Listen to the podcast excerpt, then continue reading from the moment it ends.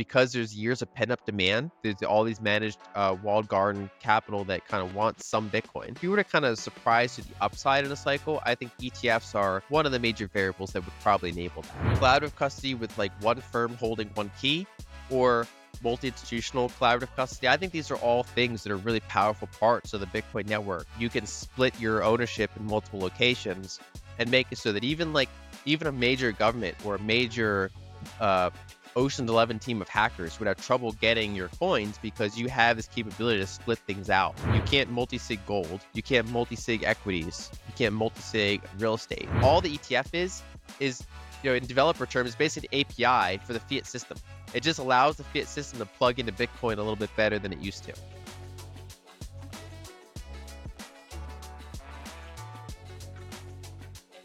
This podcast is entertainment, not financial tax or legal advice. Views expressed represent statements of the speaker in their individual capacity, do not represent the views of Unchained, and should not be considered investment advice. Speakers often have personal, family, or business connections to Unchained, which may include direct financial benefits. Please see our disclosure at unchained.com slash podcast.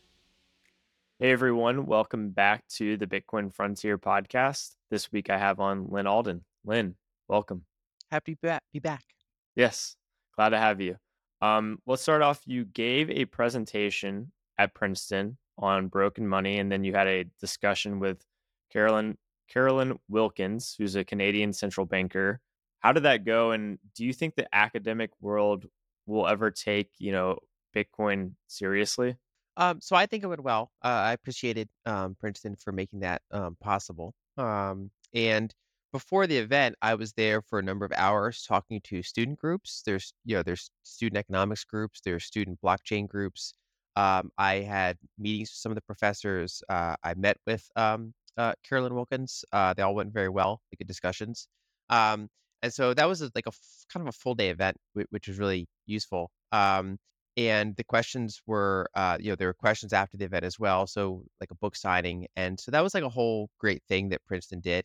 Princeton also has um, something called the DeCenter that I've been to a couple times, uh, including their first one, which is they have this kind of it's like a mix between economics and computer science and a couple other areas about applying technology to make things more decentralized. Um, uh, with obviously money being you know at the forefront uh, of that. Um, and so they have had a number of events uh, with people. They've had, for example, Alex Gladstein um, uh, of the Human Rights Foundation. They've had uh, a bunch of other people um, from the space, um, also other crypto ecosystems. But you know, it's it's a university setting that that tends to be the norm. Um, so I, I think that they're one of the universities is actually kind of taking this a little bit more seriously than others. Um, they have upcoming things on decentralized social media um, that, that's interesting. Um, and so I think that you know, as a trillion dollar asset now, it does to some extent capture the attention of academics. The bigger it gets, the bigger it becomes part of the social discussion in general, which will include academic circles. Uh, but in general, academic circles are slow to change um, and uh, if we're, it, a lot of them will look at things from a top-down perspective. Um, and so I don't think that's the leading area where we're going to see a lot of stuff. I think this is kind of the, the thing. You just have to build it. You just have to, uh, it's be more of a business and user and developer uh, led uh, movement and technology, uh, more so than something that is is graced by uh, major institutions. Although when they happen, uh, you know, you should accept it or or kind of work with them and see what you can do. There is a book coming out called Resistance Money um, by Andrew Bailey and and others. Uh, it's, it's a multi-author book, and that is that is three um, uh, philosophy professors, so academic um, um people um, exploring Bitcoin positively. So there there are, uh, and that has an academic press associated with it. It's not it's not a retail book. It's an academic press. Um, and so I think that there the larger it gets, the more of these kind of voices you have in the space, it is actually at least part of the conversation, even if it's not necessarily the, the majority view, which is fine. What was the general sentiment among like the students and the professors that you were interacting with? Were they did they have a good grasp on like what makes Bitcoin Bitcoin or what separates Bitcoin from crypto, or were they just generally curious about everything? Uh, curious about everything. Um, and I think for a lot of people, we're still kind of in the blockchain, not Bitcoin uh, phase of discovery, um, which is a popular. I use that line because that was a popular sentiment a while ago. Uh, it's not quite that now, but basically, um, there's the idea that um, programmability is a good thing. uh, with n- not necessarily understanding of the trade-offs, right? So kind of a if if you approach the space and you're here for you know a handful of hours, your first thought is okay, Bitcoin's old tech. These other things can do more. So uh, by default, I should gravitate towards whatever does more or is more scalable and things like that. And it's it's not an insane thing that if you're here for a, a little while to explore that. Um, and so that you, you get questions like, well, why not this? It's more scalable, it's more programmable. But a lot of people don't realize, for example, that Satoshi literally deactivated certain opcodes uh, in early Bitcoin. He really made Bitcoin simpler on purpose, and that's that's something that is uh, engineers can get that pretty readily. Um, but and it but it takes time to kind of explain that that sometimes simplicity is better and that is actually a feature.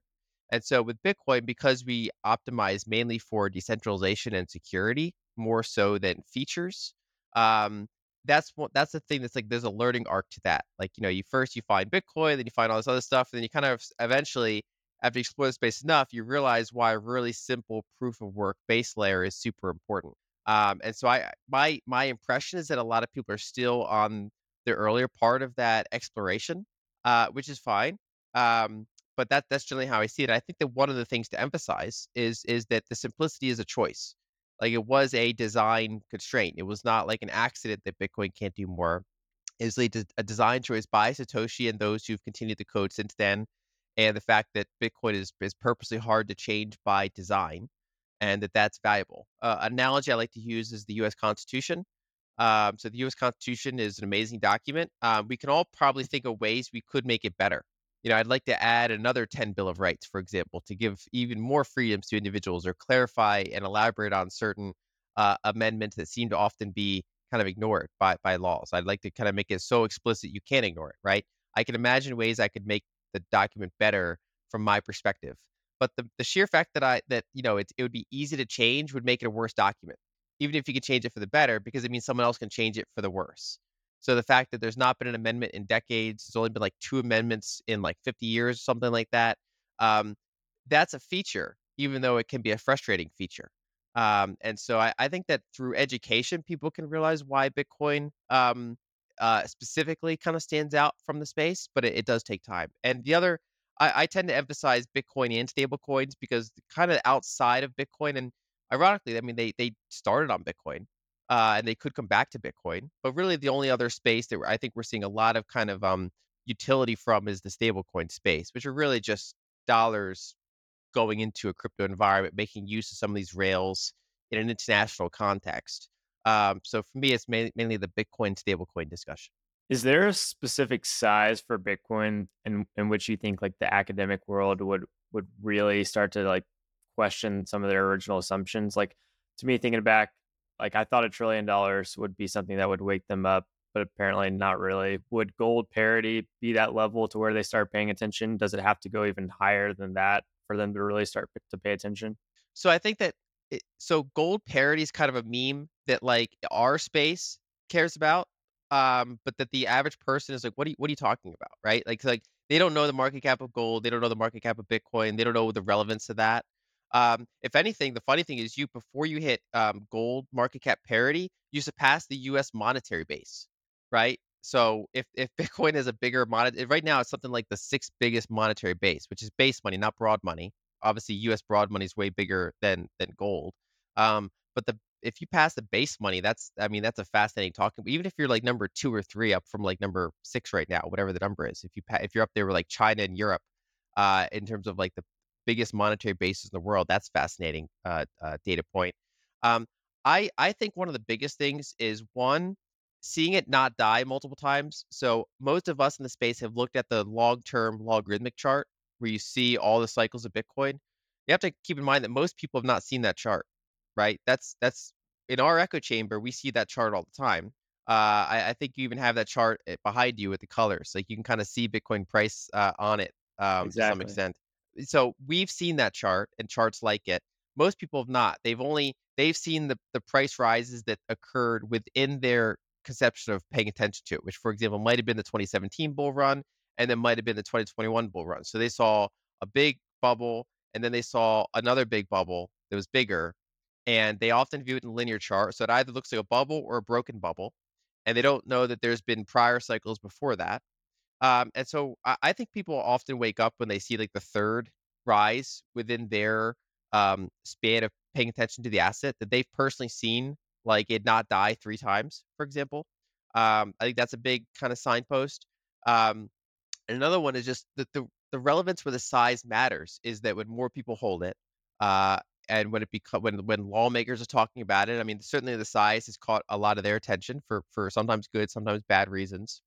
Um, you know, I, I think overall academics will be paying attention to it because it's a larger and larger asset and it's a larger and larger part of the discussion and it's not considered fringe. So if you read a research paper on it, uh, you know, you're not gonna like be told why you're working on that niche thing, right? It's like, no, I'm, I'm working on something that's the size of the US monetary base, for example. That would be that'd be a relevant thing. Um, in general, you don't see a lot you don't see academics change their mind very often.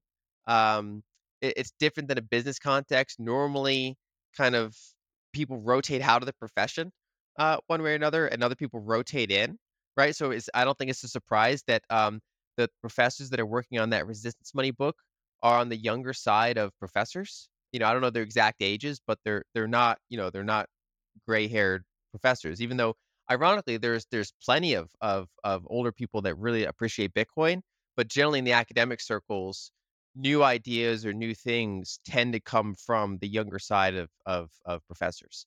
Um, so I think it's a lot of it's just rotating. It's just time. It's, you know, 5, 10, 15 years of some people rotating out, more people rotating in, the asset getting bigger and therefore uh, more normal to talk about, the Overton window shifting over time. That that's generally how I approach it. Whereas business stuff, because you know it, you have kind of an objective measuring stick uh, of profit, um, that tends to pivot a little bit sooner than than more um, narrative driven or model driven or you know it's intellectually driven types of work. It makes sense. In your book, Broken Money, what's an insight that you shared within the book that might surprise readers or or longtime Bitcoiners that they may not have heard before? I think, um, there are probably a couple areas. One would be the the kind of how far back credit goes, right? So the common narrative is there's money and then credit came on top of it, whereas, um, uh, if you actually look at the kind of the long-term history, credit was there from the beginning in various forms. In this frontier moment, Lyn is discussing how credit has actually been around just as long as commodity money. Lyn discusses the commodity theory of money and credit theory of money in her book, Broken Money.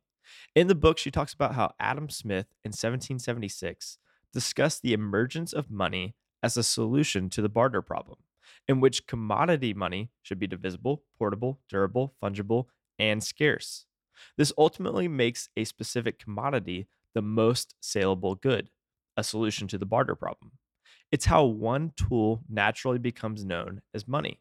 In Broken Money, she explains how ray stones, money on the South Pacific island of Yap, have actually been used by both Austrians and MMT economists to explain the emergence of money. Unlike other commodity monies, ray stones wouldn't physically move when transacted. In that sense, ray stones were a literal ledger system, fairly similar to the credit based monetary system today. In this sense, Bitcoin is not much different, except it's perfectly scarce. Bitcoin is also a public ledger system that could be somewhat compatible with the commodity theory of money and even the credit theory of money. And now back to Lyn. um, and how that works. So that's a common thing. I think emphasizing the uh, Hawala system and other proto banking, kind of the development of banking over time, is a key thing that I emphasize more so than other Bitcoin books. Um, and I think I think probably the the number one thing would be the importance of technology on historical money, right? Uh, not just money itself, but banking, how we move money. And so, for example, one of the one of the cases I make is that you know a lot of times in like Austrian literature, you'll see like you'll see people say that we should stay stand the gold standard or we should do this or we should do that.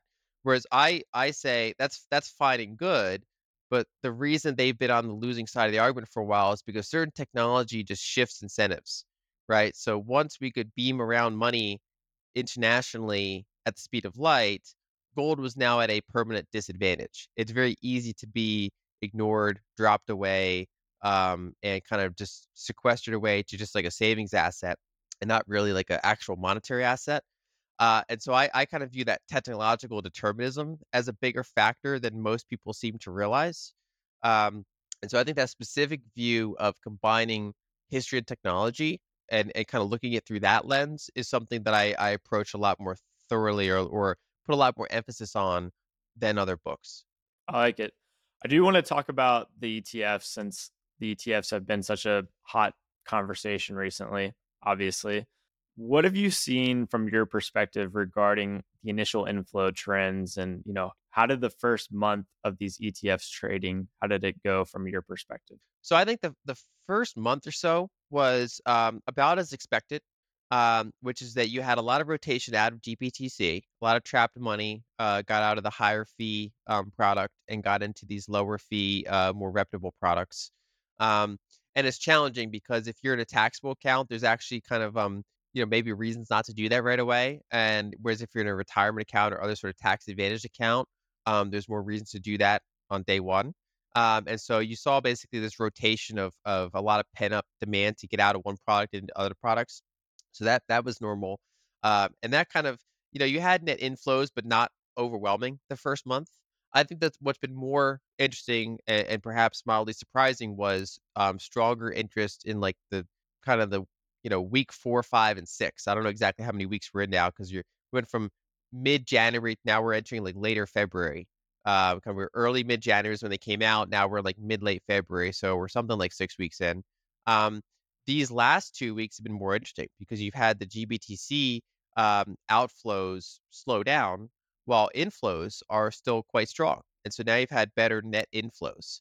Uh, now we could we could pause again for a little while because my understanding is that there's a handful more big bankruptcy um, entities that are going to probably have another wave of GBTC um, rotations.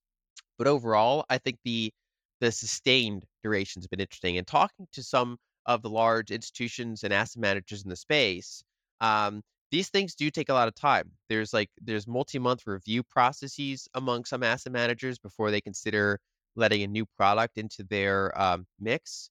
Um, there's also, you know, even the large institutions that are like uh, issuing these products don't necessarily go to every client on day one and say, "Here's this new product." They have kind of a, a phased rollout um, that they do.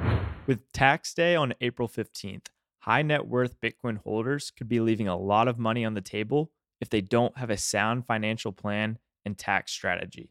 Sound Advisory is a leading financial advisory firm for long term Bitcoin holders like yourself. They can help you maximize your Bitcoin wealth while navigating the complexities of the legacy financial system. Don't get killed on taxes. Check out Sound Advisory at thesoundadvisory.com for more information. That's thesoundadvisory.com. Now back to the show. And so I think that the overall um, momentum's good. It's, it's probably a little bit better than I expected, but still generally within the realm of I expected. Um, and overall, I, I still generally view that this upcoming bull market, if it happens, uh, and it's already been happening arguably, but if this if this more sustained bull market occurs, my base case that it was going to occur anyway, if it uh, and that the ETFs are more likely to amplify it um, rather than be the cause of it. That basically, you know, once Bitcoin's all time highs, uh, more people say, hey, maybe I should get Bitcoin. And then ETFs are one more vehicle that they now have available to them. There's certain pools of capital that could not buy it before that now can. Um, and so I, I think overall it's an additive effect more than a causal effect. But so far it's it's it's been, quite um, constructive. I also think it's interesting that um, you know obviously there's a bunch of different issuers and large institutions are multifaceted, right? There's some people that in the institution that get Bitcoin, some people that don't get Bitcoin. And in most of these major institutions, there are really knowledgeable people on Bitcoin um, that really get it and that for years in some cases have been trying to get their colleagues to get it. It's kind of, you know, it's Bitcoiners have kind of infiltrated a lot of major institutions and they often have a voice in there and it's usually just a minority voice. And these products kind of, you know, elevate that voice a little bit. Yeah, I was also somewhat surprised to see the inflows really starting to take up like multiple weeks after given the GBTC outflows started to to stop. You brought up how you think the ETFs will amplify a potential bull run, not necessarily be the cause. How much do you think that the fact that these ETFs exist, like amplified by how much? You know, like I guess in comparison to if they had not exist, how much can they really affect and amplify the bull run? I think that's really hard to say, but I think that if if so as Bitcoin gets the higher layers, it has to reach into more types of capital, right? So if you're if you're if there's just like say 30 million 30 trillion dollars in in managed assets that just can't touch Bitcoin and it's in these walled gardens, then that kind of limits what Bitcoin reach in a given cycle, right? Because those assets are not going to come out of those walled gardens. And so the, to the extent that Bitcoin can penetrate into those walled gardens, that's relevant. Um, and so I, I I hesitate to put a number on it but it's just the answer is higher, right? It's just higher than it would otherwise be. And if there's anything, so so Bitcoin has so far had a history of diminishing returns, still high returns, but diminishing returns. That every cycle, if you if you take the cycle high and and, and do a multiple of the the prior cycle high, um, or you do um, say the cycle low to the cycle high. There's a couple different ways to measure how big a cycle is, but according to most of them, you've had diminishing returns. Uh, one of the surprising things, kind of a consensus breaker, would be if you get a a cycle that is higher than a prior cycle. Uh, that's never really happened before, and I, I'm still agnostic if that's going to happen this time or not. But one of the fa- if it does happen, one of the factors that that I think would be relevant for making it happen is the ETFs.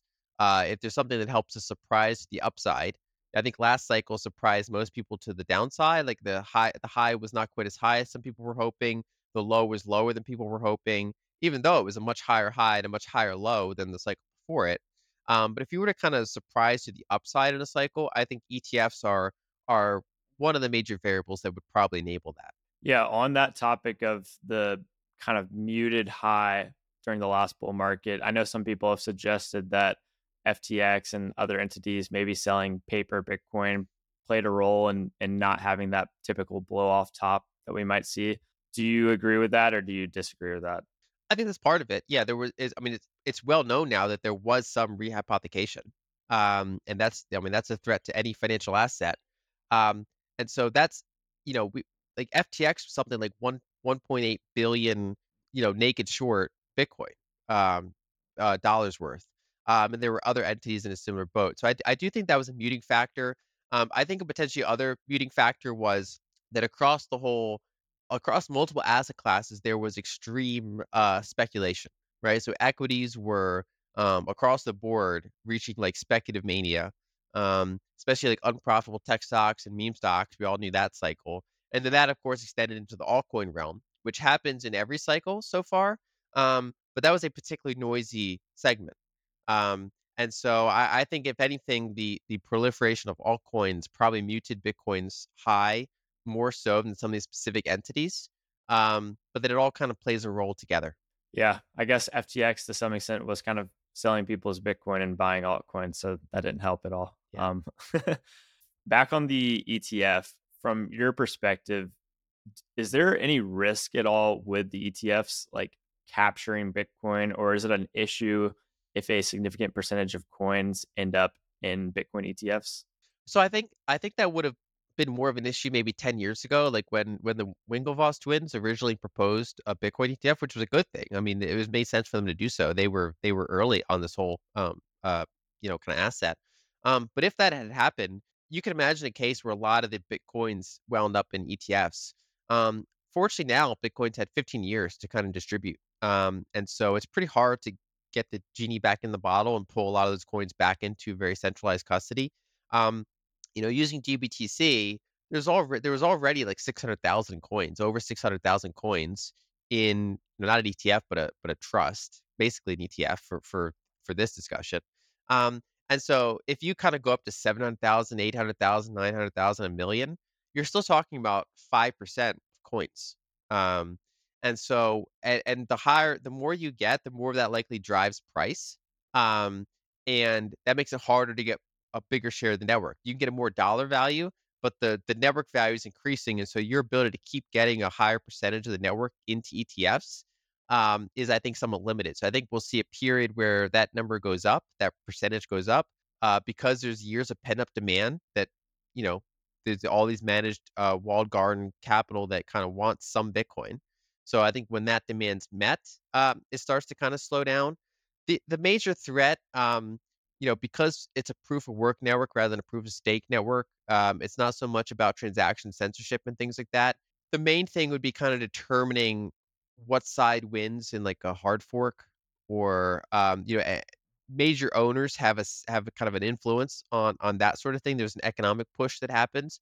So it's not that the threat is zero, but instead I would say basically there already were several hundred thousand coins in these centralized entities. Even, you know, um, when you take in other things like Coinbase, there's there's more than that, but there's still the minority. So it's a large minority of coins are in these kind of big centralized honeypots, and that this might slightly increase them, but not enough. Like if you're if you weren't worried about 15% of coins being held in big institutions, 20% is not going to be the game changer, most likely, right? Or 600,000 coins in in ETF specifically going up to a million or billion point two, right? That's that's not what changes things. So uh, overall, I think that risk is somewhat overblown. Even though I, I am glad that people are talking about it, and a point that I've made is, you know, I think the ETFs, they, they, it's understandable that they're getting disproportionate coverage right now because you know they're they're one of the major new catalysts for demand and therefore price. Um, in terms of importance, I think it's really important to make technologies or enable kind of communities around the world to use Bitcoin. So I've made the point that, for example, these little Bitcoin hubs around the world are really important, right? So uh, Bitcoin Beach was an early example, um, but now you have Bitcoin Jungle, Bitcoin Ekasi. You have conferences popping up in India and Africa and South Korea, and um, you have all these different hubs around the world, these different communities, and some of them are making their own wallets, so they're trying to localize some of their custody right? Because the worst case scenario would be, you know, all these communities around the world all having coins in Binance, for example, right? One giant international honeypot that is seizable, hackable. You want coins to be more distributed, uh, and you want you want like you don't want BlackRock or other large institutions being like your top-down marketing funnel for Bitcoin. You want on the ground grassroots um, you know, people understanding Bitcoin and and sharing to others why they like Bitcoin and making Bitcoin more usable for them, answering their questions, right? Making it easier to onboard. That's something that has to happen at the grassroots level. And over the past few years, it has been happening. And I think any technology or any amplification of what they're doing is is probably the single most important thing relative, you know, compared to the ETFs. Um, but I don't really view the ETFs as a threat either. I think if, if Bitcoin has a problem from an ETF, then Bitcoin was never really worth caring about to begin with. Yeah, that's a good point. And if, you know, a million or 2 million coins does get sucked into the ETF somehow, it probably means the price of Bitcoin is up pretty significantly from where it is today. Yeah, which makes the percentage hard. And I also think that some of the some of the some of the like the no coin or TradFi arguments are Bitcoin is no longer like um cypherpunk money because there's ETFs on it, right? But that's that's a silly argument because Bitcoin didn't decide to have ETFs on it. It's not like the Bitcoin committee council got together and decided we're going to have ETFs now. There's no such thing as a Bitcoin committee or a Bitcoin council. Bitcoin is just an open source protocol and now TradFi has decided to put structures on top of part of it to to bring some of it into its own system. All the all the ETF is is you know in developer terms basically an API for the fiat system. It just allows the fiat system to plug into Bitcoin a little bit better than it used to. That that's all that that, that these do. It's an upgrade to the trad to the TradFi system, not an upgrade to Bitcoin, even though it moves Bitcoin price more than it moves TradFi price this cycle. Um, and so that doesn't change the fact that there's other uses of Bitcoin that are more cypherpunk, right? If if our parents have Bitcoin in an ETF, right, that's not particularly cypherpunk, but they don't have they don't really have a cypherpunk need right now. So they're like fine with that.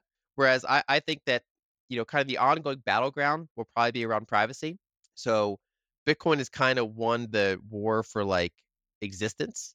Um, and I actually think it's now it's starting to turn the tide about the whole energy debate. You know, um, there's a lot of really good pushback on the whole Bitcoin's going to consume all the world energy and boil our oceans narrative, and there's been a lot of pushback on that, both in terms of narrative and in terms of grid balancing or the understanding that it mostly uses stranded energy and it's incentivized to use the cheapest energy in the world, which is mostly energy not being used. Right? That's that is slowly getting into the media, into academia, um, but I think the the the battle that's still far from being won is privacy. Basically, that there's going to be lawmakers cracking down on private use while the big while the ETFs exist, and that's that's the cypherpunk like frontier. That's the part that is still, you know, that that that developers are still working on, that users are still exploring, that people are pushing back on laws for. And I think that's the area where there's there's going to be some battles ahead. I agree with that.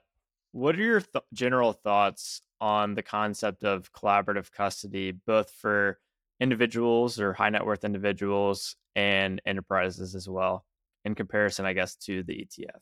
Well, so I think I think collaborative custody, specifically multi-sig more generally, is it's one of the features that only assets like this can do that uh, prior assets couldn't do. You can't multi-sig gold.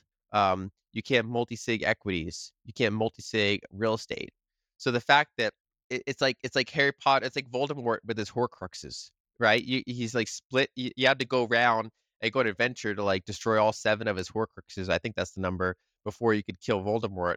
And Bitcoin, because with multisig, you have that capability that you know only only fictional supervillains had in the past, which is that you can split your ownership in multiple locations and make it so that even like even a major government or a major uh, Ocean's Eleven team of hackers would have trouble getting your coins because you have this capability to split things out. And of course, depending on your size, you can do that to different degrees. You can have a simple two of three, you can have a three of five, you can have a crazy setup that's like resistant to the Ocean's Eleven team. You can do whatever you want.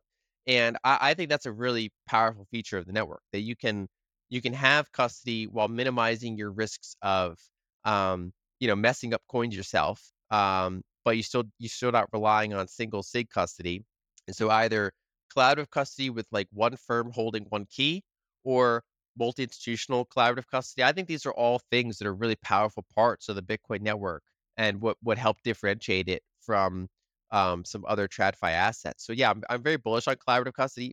I do think that um, if you're a fairly sizable holder of Bitcoin, it's something you should consider. Like I definitely don't recommend the ETF for most people. Like the ETF's good if you have you know a walled garden capital of some sort. If you have a retirement account that's kind of it where it is, it's not going to move, or you, you have managed assets, or there's certain that the fact that they can now get price exposure is a good thing.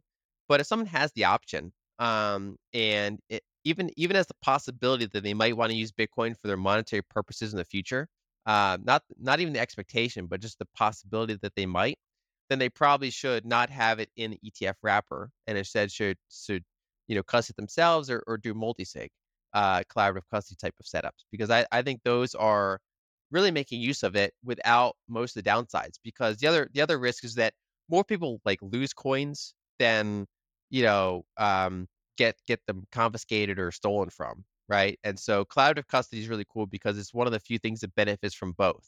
Like it, it benefits both of those scenarios. It says okay it's, it's harder to mess up and lose your coins uh, and it's also harder to have them seized by by some entity. So I guess you buy into the idea that key agents or keys can be geographically distributed among you know potential potentially even like different political jurisdictions if you're a large enough entity holding a significant amount of bitcoin and that might offer some benefit Yeah, I think so. I think, I mean, in the intermediate term, there's challenges because the reach of some major governments can extend into other governments and basically say you need to hand over that key too, and they'll comply. Um, so, for example, if you're an American, you try to open a bank account in other countries, a lot of other countries will comply with U.S. like laws and like kind of report that to the U.S. government and stuff like that. So that's that's still going to be the case with things like Bitcoin keys. Um, but overall, I think it's really important. And also, the cool thing is it allows you to d- like do it yourself more even if you had just have it two of three collaborative custody and one entity is holding one key, you can keep one country, one key in one country and one key in another country. Um, and so it's just harder. Like you, you, you, for example, could could purposely destroy one of your keys if um, that country is being an issue, and now you have two of two multi-sig, and one key is international, right? And you, with three of five, obviously, you have even more setup options to do things like that. So there's a, there's a whole kind of it's almost like pro, pro like programming, but the basically there's a whole like customizable option depending on how bulletproof you want your setup to be. Um, one thing I point out to to gold enthusiasts is like you know like I I go I I live part of the year in Egypt and part of the year in the United States, and I when I'm in one country, the other country, any gold I have is like stuck in the other country. I don't bring my gold around with me. But with something like multisig, I can bring some portion of my Bitcoin with me wherever I go. I can access it basically in multiple jurisdictions safely um, by having multi-signature types of setups. Uh, that's just one example use case. Um, and so it, it it kind of extends the portability of Bitcoin in addition to extending the security of Bitcoin.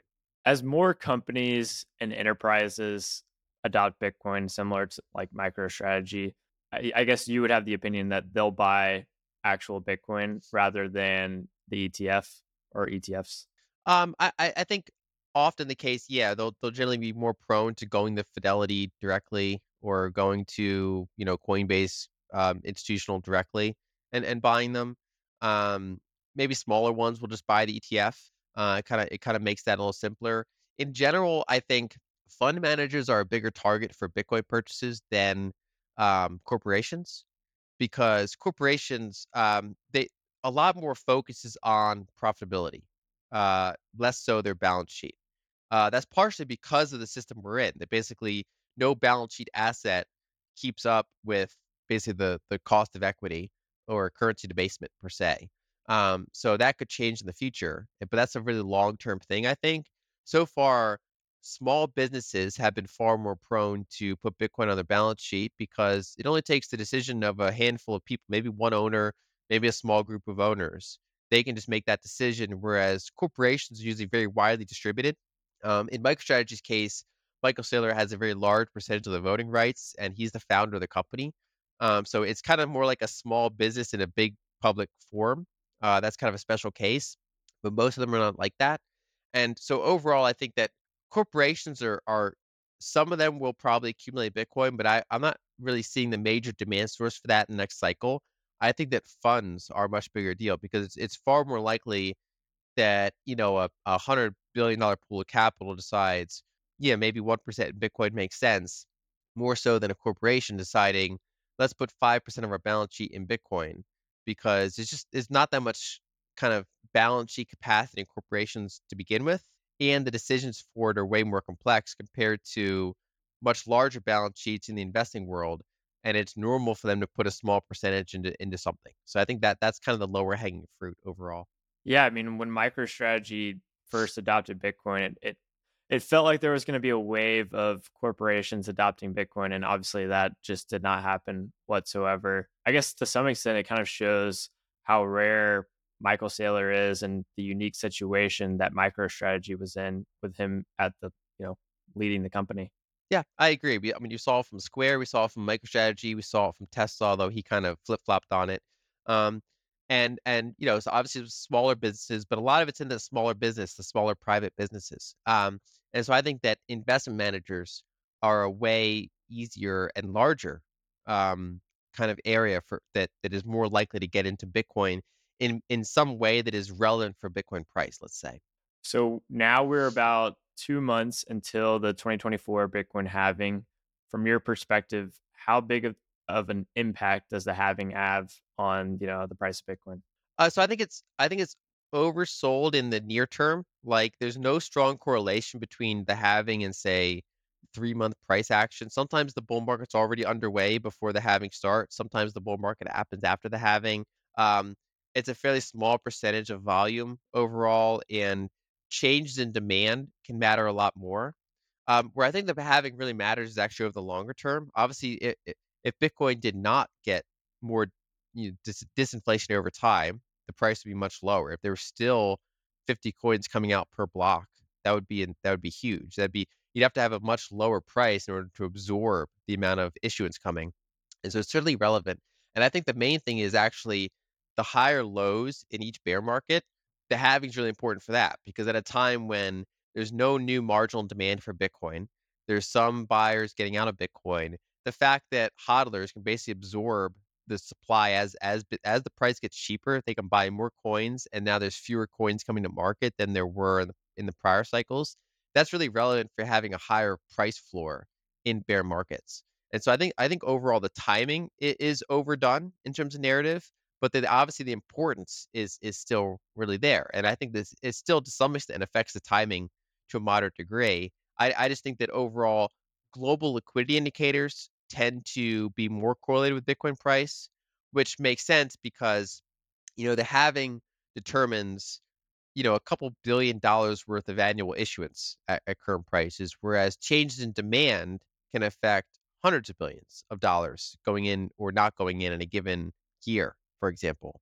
Um, and so I think that's a much bigger factor for timing. But I think the halving is a really important. eh, One, it's it's important for narrative, uh, and two, it's important for the higher highs and higher lows in in each cycle. Yeah.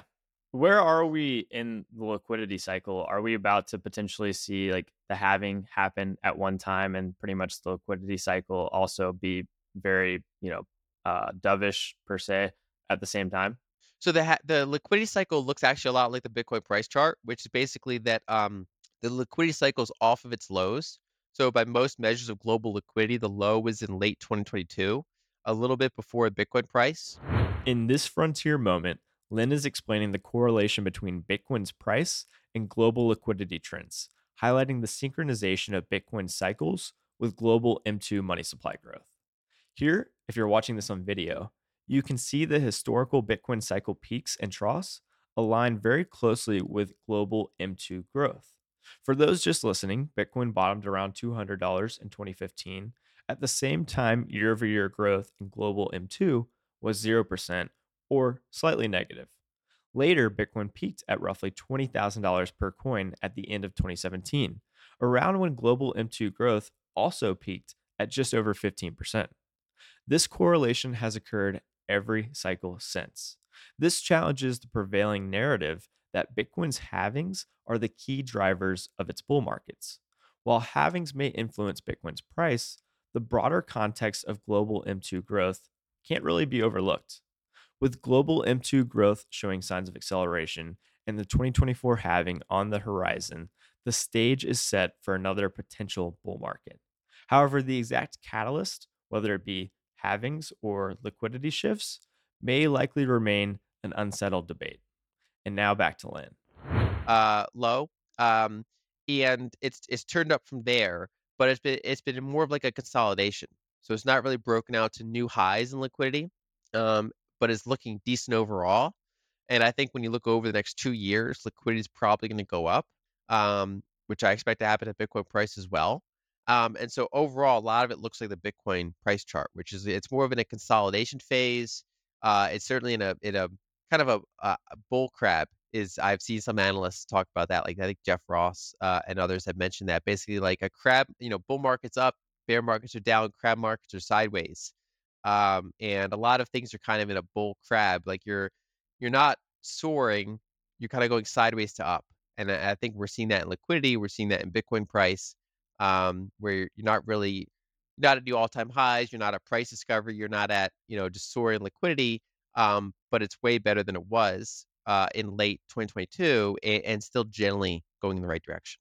When it comes to pricing Bitcoin and like various models that have been passed around, like do you think do you do you find the stock to flow model valid? Do you find like the power law model valid or useful at all? Or do you think that none of these models are are really valid and useful?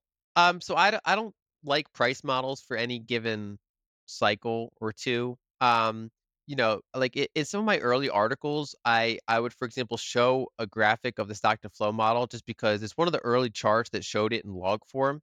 But then even then, I would say I don't know if this price is I like I don't know about the price itself per se. Um, I, I think basically where a lot of this comes from is that Bitcoin's on an exponential curve, but then it has boom bust cycles associated with liquidity, um, associated with the halving, associated with all sorts of things like that. So if you any sort of any sort of price model that is exponential with boom busts along the way is gonna look somewhat like what it's doing. Um, but I don't think we get much inform like informational value to say how how much higher is this cycle gonna be than the prior cycle. Um, you know, I don't really know, right? So I I, I don't really try to do these like specific price calls um, or these specific, you know, Bitcoin should be this price by this date because, you know, for example, things like the ETFs or not having ETF matters. Um, you know, improvements in UX that enable these Bitcoin communities around the world that I talked about, right? The, the coming or not coming, those things matter in, in any given cycle for price. Um, and so I think there's a lot more than just modeling out a price, but other than to say that I think exponential with boom bust is is roughly what we're probably going to continue seeing. Yeah.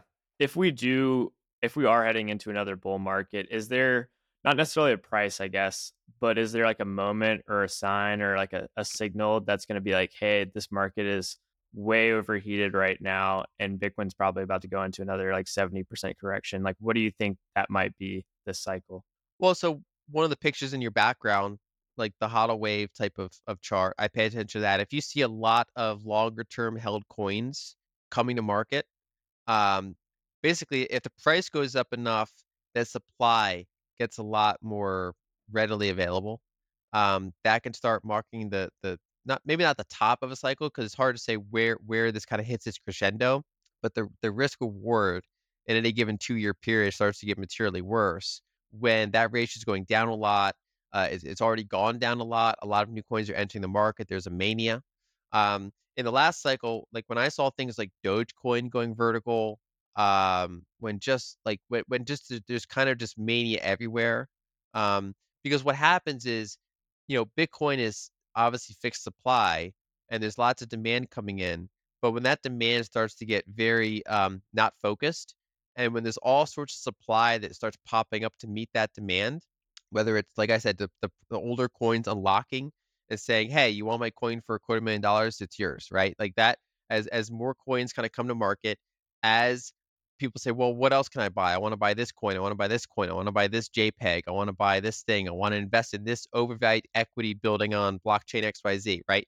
All of that is all of that is meeting demand, and there's infinite amount of supply of of random stuff that can keep coming to market to meet that demand. And so you start to get closer and closer to the risk of saturating demand for that cycle. And then you have like a, a bust where people get disillusioned. They you know they bought at the top. It's kind of it's kind of late money bought at the top and then you go through kind of a shakeout cycle to get rid of all that excess. Um, and so really that combination of seeing the HODL wave go down or other measures of of you know kind of um tightly held coins coming to market combined with just a flurry of other low quality things trying to meet the overall demand for capital that wants to enter the space and is maybe not that differentiated between Bitcoin and and other things that are happening. Do you think we'll ever see a bull market where there there isn't that much interest in crypto more broadly or like meme tokens or or meme stocks in general or will will blow off tops or like massive bull markets typically always end with you know a flutter of other random nonsense garbage I mean, I think that you can hit a peak. Like, I, I think the ratio of that relative to Bitcoin can hit a peak and descend over time. Maybe we saw in the past cycle, maybe we didn't. Um, we'll find out in this cycle. Um, but yeah, I think that that to the extent that Bitcoin still has some major cycles ahead of it, I think it's going to come with with other things along the way. But I think that ratio is important. Like how how big is that other stuff like equaling the size of Bitcoin, or is it half the size of Bitcoin, or is it a third of the size of Bitcoin? That kind that ratio really matters, right? So um, you know, in the last cycle, it's like you had tens of billions of dollars of VC capital flowing to crypto projects. Um, you had kind of P like FTX with like, you know, like like celebrities, um, uh, major Super Bowl ads, like that that might have been the biggest cycle relative to Bitcoin. Maybe maybe that's famous last words. Maybe this next cycle gets even sillier. Uh, but the fact that also coincided with the meme stocks and like the the post COVID like liquidity coming to market, um, that's that's a pretty hard mix to replicate again. So maybe that was the the biggest crescendo. But yeah, I still think we're going to see more ahead. Um, the ETFs also make it so that you know capital can flow into Bitcoin more easily than it can necessarily flow into the altcoin space as easily. So there are a couple of things that are different going forward, um, at least for a period of time.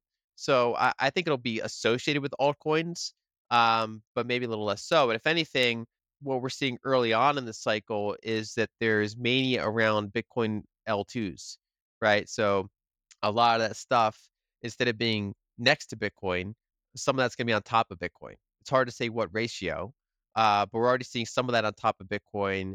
And I think a big capital raising narrative will be, hey, we're building Bitcoin layer two using this new technology. Um, and I think that that's probably going to be a, a narrative point this cycle.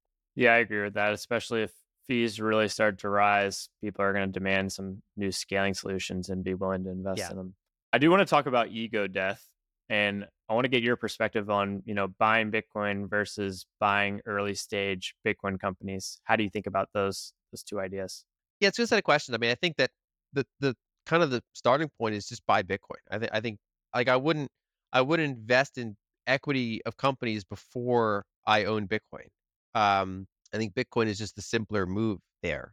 Um, so for people that are not familiar, I'm a I'm a partner at Ego Death Capital. We we do uh, Bitcoin focused um, venture capital to try to build out some of these either scaling solutions or just companies that are making Bitcoin better in some way. They're they're bringing Bitcoin with with new UX.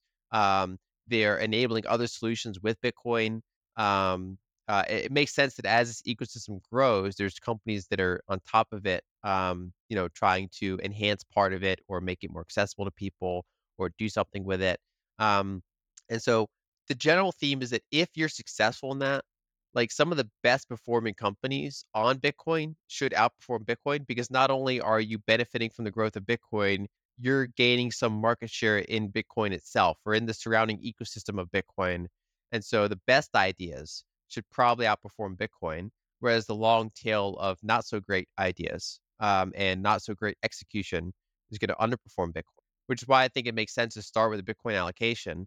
Um, there are some pools of capital that just by their nature can invest in Bitcoin. Um, and they can invest in equity, uh, they can invest in private equity, they can invest in venture equity. And so one of the things we saw in the past cycle is making Bitcoin accessible to entities that like Bitcoin but can't buy Bitcoin. And so, for example, um, if you're a, if you're a mutual fund manager for stocks and you're you like Bitcoin, but your your day job is to manage a stock portfolio and you want to perform very well, and then you see Bitcoin miners or you see MicroStrategy hold Bitcoin, you say, okay, well, there's no Bitcoin ETF. Even if there was, my job is to pick stocks for this fund. Um, but I want to express a bullish Bitcoin view. I I can buy MicroStrategy or miners. That was that that that's been a thing and it's going to continue to be a thing. Um, and so it, there are there are banks, there are large funds, there are pensions, there are high net worth individuals. There's all sorts of things to say this is our allocation to venture. And if someone is interested in Bitcoin, I'd much rather have that capital go into a Bitcoin space than an altcoin space. Um, so I, I think that there are different types of capital out there that have different needs. Um, so I don't necessarily compare them one to one. Um, but I do think that, yeah, if you're comparing on a risk adjusted basis, one, I would just start with Bitcoin. Um, but then two, if you're interested in one, learning about the space more, helping build out the space, um, or three, want to want to potentially have venture returns on top of a venture like asset, that's where the the you know the Bitcoin equity space can.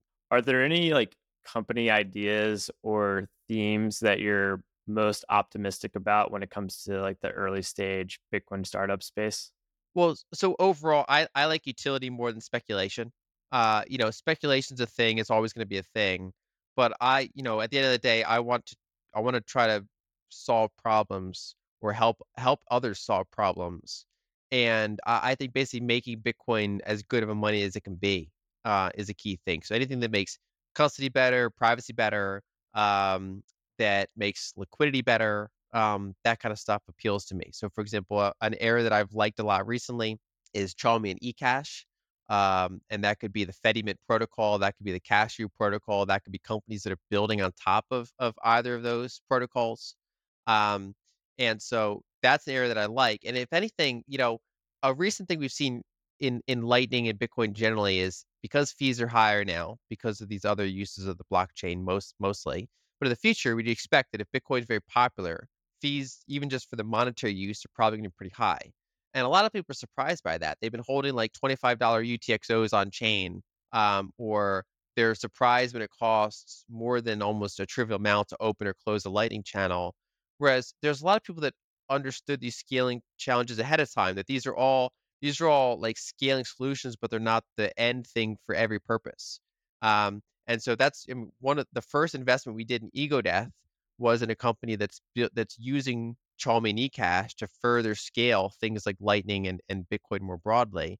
And it, it's it makes use of the fact that Lightning exists, right? So um, a lot of these Chaumian eCash protocols, whether it's Cashu, whether it's Fedimint, they're enabled by Lightning. They extend Lightning, um, and they allow more people to share a Lightning channel or to share on-chain UTXOs in a way that's more private and more localized than trusting giant international entities like, say, Binance, for example.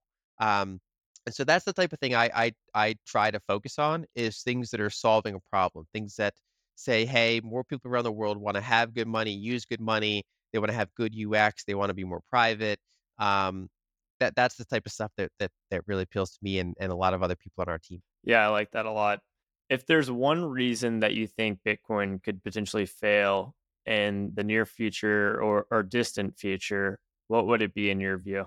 Um, so I, I think a lot of people in the space don't necessarily pay attention to the technical risk uh, to the way that they should. Um, and that's also why I don't view Bitcoin as risk free or recommend like 100% allocations to it because I mean, when you it, you get a very different picture when you talk to developers than when you talk to, people that are less technical, right? And if, to some extent, it's their job to worry. It, we should be worried if they're not worried.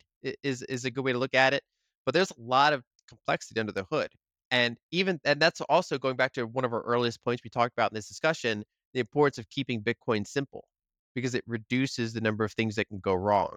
So, you know, in 2018, there was an there was an unintended inflation bug that was that was fixed before it was exploited. You can imagine a scenario where that was exploited before it was fixed. And maybe that doesn't kill Bitcoin, but maybe that sets Bitcoin back 10 years. Maybe that maybe that damages the reputation of Bitcoin um, so thoroughly, even even among some long-term proponents of it that say, well, you know, I don't really trust Bitcoin code anymore, for example. Or how do I, you know, that in some ways it's an anti-fragile system, but that's only up to the point. It's like it's like what doesn't kill you makes you stronger but you still have to make sure you don't get killed, right? A bullet to the head does not make you stronger. Um, and so I, I think that there are still tail risks associated with Bitcoin code that should be taken seriously.